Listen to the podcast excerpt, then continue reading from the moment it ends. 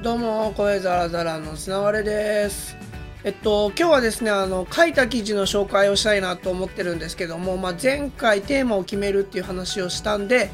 え今回は、あの、テーマをね、切り口っていうのにして、あの、話していきたいなと思うんですけども、まあ、あの、昨日ね、あの、エンガジェットっていうイケてるメディアで、まあ、あの、ゲーミングノート PC のレビュー記事を公開したんですよ。でゲーミングノート PC って、まあ、基本的にあの CPU の性能がすげえ高かったりグラフィックボードっていう、まあ、あのそれこそゲームをするために必要だったりする CPU とはまた別のあの脳みそみたいなものがあるんですけどそれが搭載されていて、まあ、普通のノートパソコンとかに比べると性能が高いっていう特徴とあときらびやかなデザインっていうか光ったりするんですよねめちゃめちゃ。あのそういうデザインが特徴的なものだったりするんですけど、まあ、普通のねあの先に話をすると普通の PC のレビューって何をするかっていうとスペックの性能の紹介をしたりとかあと、ベンチマークっていうのを測るんですけど、まあ、ベンチマークって何っていうと、ドラゴンボールのスカウターみたいな感じで数値を測るんですよね。このパソコンはどれぐらいの戦闘力があるかみたいなのを出していくんですよ。で、そのベンチマークソフトっていうのがいっぱいあるんですけど、わかりやすいので言うと、ファイナルファンタジーのオンラインゲームを遊ぶためのファイナルファンタジーが出してるベンチマークがあるんですけど、それとかだと、このパソコンだったら、えっと、すごくいい設定にしても快適に遊べますとか普通の設定だったら快適ですとかこのパソコンだとこのゲームは遊べませんみたいなランクとか数値で出てくるんですよね。でそういうのやったりとかあとキーボードのキーピッチって幅を測ったりとか打ちやすさ見たりとかあとね、えっと、パソコンのサイドとかについてるあの USB が何個ついてるとか HDMI があるみたいな話とか重さとかバッテリー持ちとかの話するんですけど今回はそういうのを一切やらずスペックの紹介は最後に超絶おまけ程度にあのスクリーンキャプチャーでスペック表みたいなやつをポッと貼っただけのあの本当すっごい珍しい形の記事を書いたんですけどじゃあお前は何のレビューをしたんだっていう話なんですけどこの今回やった ASUS のノートパソコンがあの天板にドット絵を光らすことができるっていうすっごい珍しい特徴があって。で僕ドット絵すごいいっぱい持ってるんですよ。であのゲーム実況風配信のスーピコっていうので視聴者の皆さんとかがいっぱい作ってくれてで僕の宝物みたいなもんなんですけどもそれをねまあ天板にドット絵のアニメーションまで表示できるってなったらやりたいだろうってことで ASUS から借りて、えー、レビューをしたんですよね。でそれで言うとあの Engadget の編集の方からあのまあ、多分ドット絵が好きだっていうのをもともとご存知なんで「相良さんこの PC のレビューやりませんか?」っていうのであのドット絵のやついろいろ試してみてほしいですっていうので後の性能の紹介とかはさらっとでいいですってもともと言われてたっていうのもあるんですけどそれをさらにそぎ落としてもう本当にドット絵のその機能の話しかしないっていう僕もこんなの初めてなんですけどね多分ねゲームの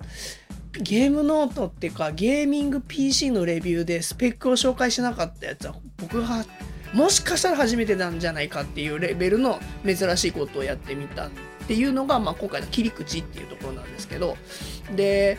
これはねあのー、結果すごい多分ね読まれてるっていうかツイッターでは結構シェアされてたりリツイートされてるんで好評だと思うんですよ。僕 PV とかまだ分かってないんであれですけど好評だとは思うんであのやってよかったなと思ってるんですけどこれまあでもね王道あってのことなんですよね。で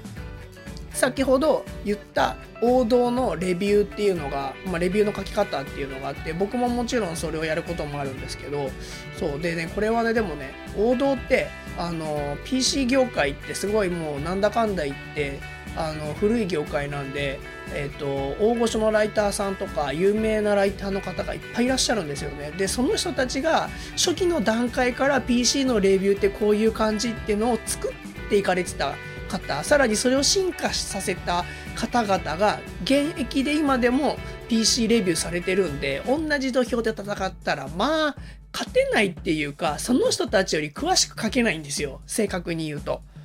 そう知識もね全然僕よりあったりするので PC メーカーの僕元 PC メーカーの僕より知識があったりするわけなんでまあすごいんですけどなんで、えっと、僕はだいたいこういう PC 系のレビューするときは切り口を変えるんですよね。で去年 ASUS さんのやつもゲーミング PC やらせてもらった時も 4K の動画編集ができるかどうかみたいなやつを例にとってやったんですけどそれもスペック紹介はほどほどにゲーミング PC って動画編集で使われることも多かったりするんで気になってる人多いだろうっていうもちろん読者がいるっていう想定をしてあの僕自身が 4K で撮れるし動画も編集できるんで実際やってみたっていうのでこれもこれでちゃんとニーズがあった記事だと思うんですけどそういうちょっと他の人がやりそうにないものを考えるっていう切り口をちょっとずらすってことが多いのが僕の特徴かなと思います記事書いてる時の。もちろんあの王道的なものを書けないとえっと、奇策ばっかりやってたらそれしか書けない人になっちゃうと思うんで王道ももちろんやりますし、えっと、基本形の型を知らないと派生できないとは思っているのでそういうことを意識しながらはやってるんですけど最近はあのまあ言うたって7年ぐらいライターやってますからね。えっとそういう切り口を変えるっていうのがやること多いかなっていうそういう構成を考えてちょっと他とずらして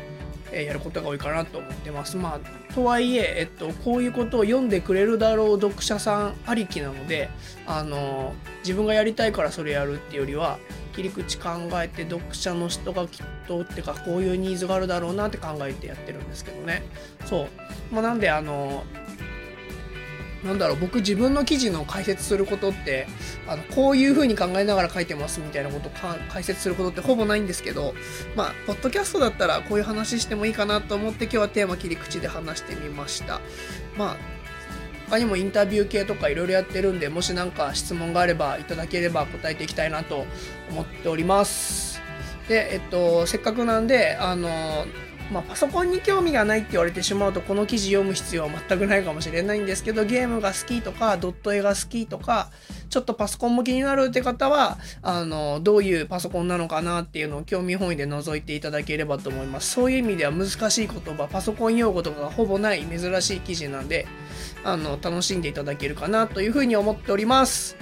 はい。ということで、えっと、今日はあの、まあ、書いた記事の紹介っていうので2週 ,2 週じゃない2回連続で、まあ、書いた記事の紹介ではあったんですけれども話をさせてもらいました。またあのテーマを決めて、えー、もうちょっとねあの時間を決めようかなと思ってるんですけど今度日にちと時間。この日のこのよ、えっと、この曜日のこの時間にポッドキャストアップするっていうのをちょっと決めようと思っているんでそれ決まったらまたお知らせしたいなと思っております。ということで、えー、本日はこの辺で。えー、また今度。おいじゃったら。